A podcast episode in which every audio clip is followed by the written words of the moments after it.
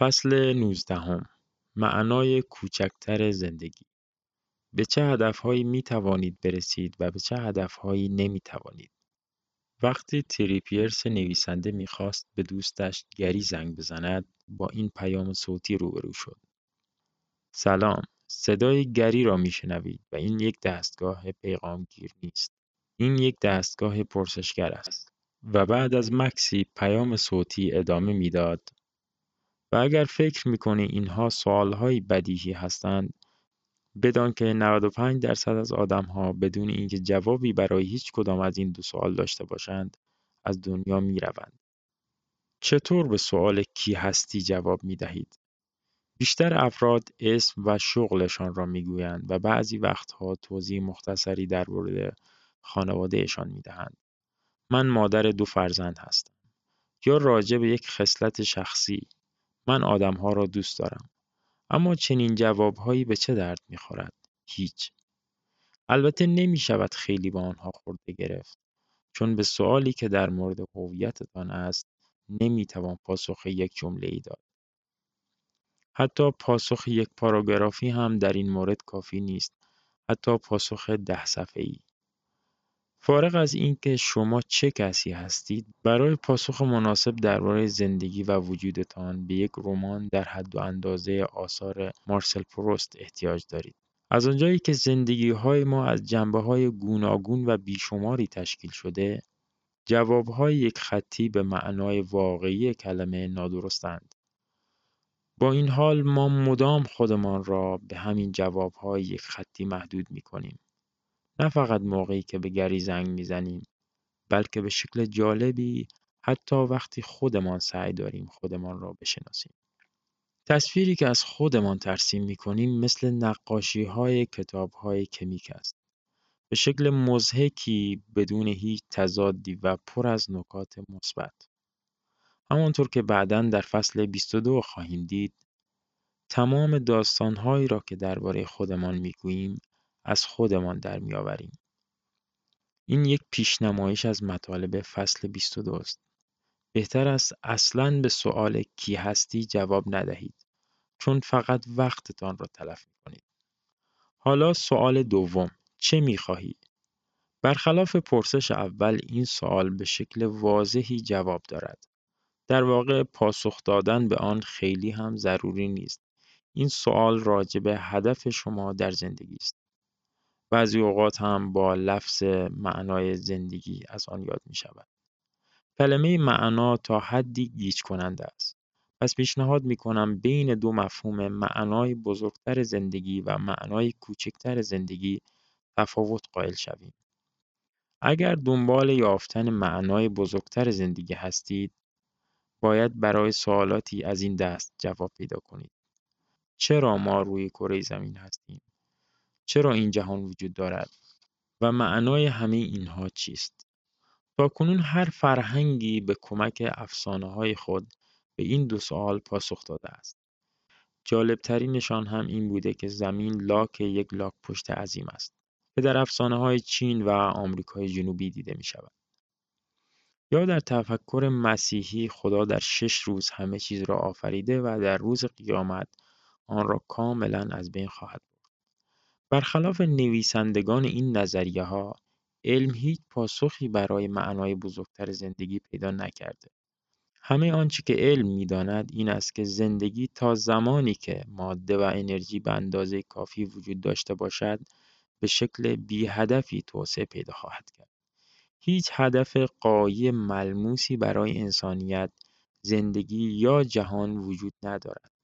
جهان اساساً بی‌معناست. از تلاش برای یافتن معنای بزرگتر زندگی را رها کنید. چون فقط وقت خودتان را تلف می کنید. اما مسئله معنای کوچکتر زندگی حیاتی است. چون درباره اهداف شخصی، بلند پروازی ها و معمولیت های شماست. در واقع همان سوال دوم دستگاه پیغامگیر گری است. بدون اهداف شخصی از زندگی خوب خبری نخواهد بود. سنکا دو هزار سال پیش این نکته را فهمیده بود. بگذارید تمام تلاشهایتان در راستای رسیدن به چیزی باشد. این را در اعماق ذهنتان داشته باشید. هیچ تضمینی برای رسیدن به پایان آن وجود ندارد. اما اگر هیچ نقطه پایانی در ذهن نداشته باشید، بدون تردید به هیچ چیزی دست پیدا نمی کنید. اهداف زندگی بسیار مهم هستند. یک مثال محققان در آمریکا از دانش آموزان 17 و 18 ساله در مورد اهمیت موفقیت مالی سوال کردند.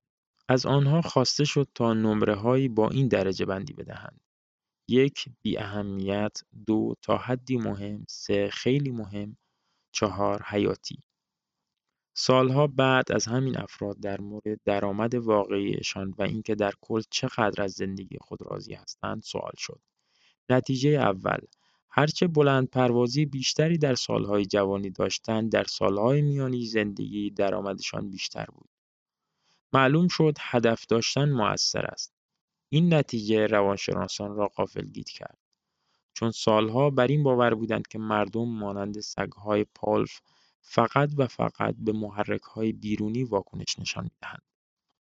نتیجه دوم همه دانش آموزانی که هدفشان داشتن درآمد بالا پس از پایان تحصیلات بود و به آن هم رسیده بودند از زندگیشان کاملا رضایت داشتند. برخلاف این عده کسانی که پول برایشان مهم بود اما به اهداف مالی خود نرسیده بودند عمیقا ناراضی بودند. حتما شما هم دارید به این فکر می کنید که پول خوشبختی می آورد. اما اینطور نیست. چون درآمد بیشتر تأثیری بر میزان رضایت افرادی که هدفشان ثروت نیست ندارد. این پول نیست که شما را خوشحال یا ناراحت می کند. رسیدن یا نرسیدن به اهداف است که باعث رضایت یا نارضایتی می شود. این مسئله در مورد سایر اهداف زندگی هم صدق می کند. چرا هدف ها موثرند؟ چون افراد هدفگرا تلاش بیشتری برای تحقق آن می کنند. به علاوه اهداف تصمیم را ساده تر می کنند. مسیر زندگی چند راهی های بیشماری دارد. می توانید تصمیمات خود را بر اساس هوا و هوس یا هدفتان بگیرید. بیخود نیست در این پژوهش دانش آموزانی که موفقیت مالی را حیاتی می دانستند شغلهای پردرآمدتری پزشک، وکیل، مشاور را انتخاب کرده بودند. بنابراین توصیه می شود که در زندگی هدف داشته باشید. اما کماکان ممکن است با دو مشکل مواجه شوید. اگر می خواهید دوران بزرگسالیتان توأم با نارضایتی باشد کافی است که اهدافی را انتخاب کنید که دستیابی به آنها فوقالعاده دشوار است. این نظر دنیل کانمن است. به عبارت دیگر شما باید از واقع بینانه بودن اهدافتان اطمینان حاصل اگر قد کوتاه و چاق هستید و آرزوی ستاره بسکتبال شدن را دارید از همین قدم اول خودتان را به دردسر انداختید. اگر می‌خواهید اولین نفری باشید که روی مریخ قدم گذاشته اید یا اگر می‌خواهید رئیس جمهور یا میلیاردر شوید هم همینطور. واقعا نباید چنین اهدافی را انتخاب کنید چون 99 درصد عواملی که در تحقق آن موثرند از اختیار شما خارجند. اهداف غیر واقع بینانه قاتل خوشی ها هستند. پیشنهاد من آمدانه اهداف خود را کمی مبهم انتخاب کنید. مثلا به جای میلیاردر بگویید ثروتمند. اگر به آنها برسید فوقالعاده است و اگر به آنها هم نرسید می توانید با توجه به موقعیتتان اینطور تعبیر کنید که انگار به هدفتان رسیده اید. حداقل تا حدودی. لازم نیست این فرایند حتما به شکل آگاهانه انجام شود. مغز شما خودش این کار را برایتان انجام خواهد داد. نتیجه اهداف مؤثر و مهمند. با این حال بیشتر مردم درباره معنای کوچکتر زندگی به اندازه کافی شفاف نمی‌اندیشند یا اصلا هدفی ندارند یا فقط از اهدافی که مد روز است استقبال می‌کنند. اما گاهی وقتها مسیر رسیدن به یک زندگی خوب به معنای انتخاب اهداف قابل دستیابی و تعدیل کردن سطح توقعات است. چیزی که اهمیت دارد این است که بدانید به کجا می روید. نه اینکه خیلی سریع به همان جای قدیمی برگردید. پایان